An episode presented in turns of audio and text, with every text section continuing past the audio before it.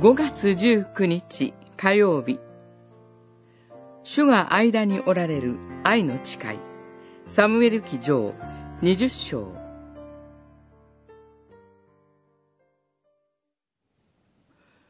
ヨナタンは言った。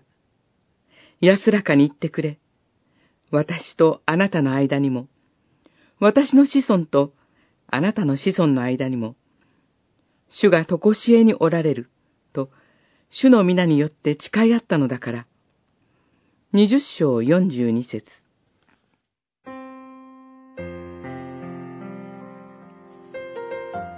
愛の関係。それはいつも美しいものです。ヨナタンはダビデを自分自身のように愛していました。自分の父、サウルがダビデの命をなおも狙っていることを悟ったヨナタンは、ダビデとの約束通り、従者を超えるように矢を放って言いました。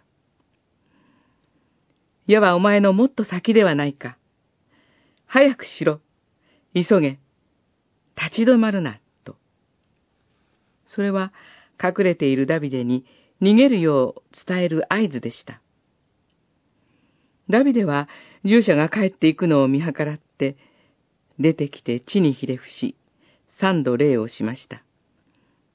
そして彼らは互いに口づけし、共に泣きました。ダビデは一層激しく泣きました。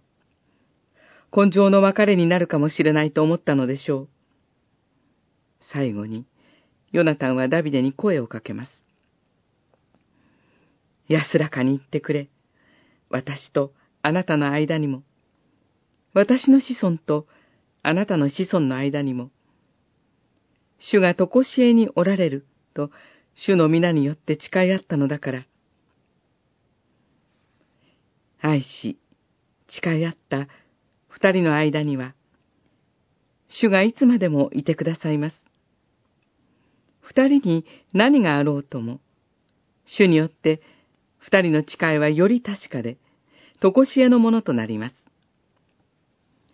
そのような愛の関係を築くことができるなら、なんと幸いでしょうか。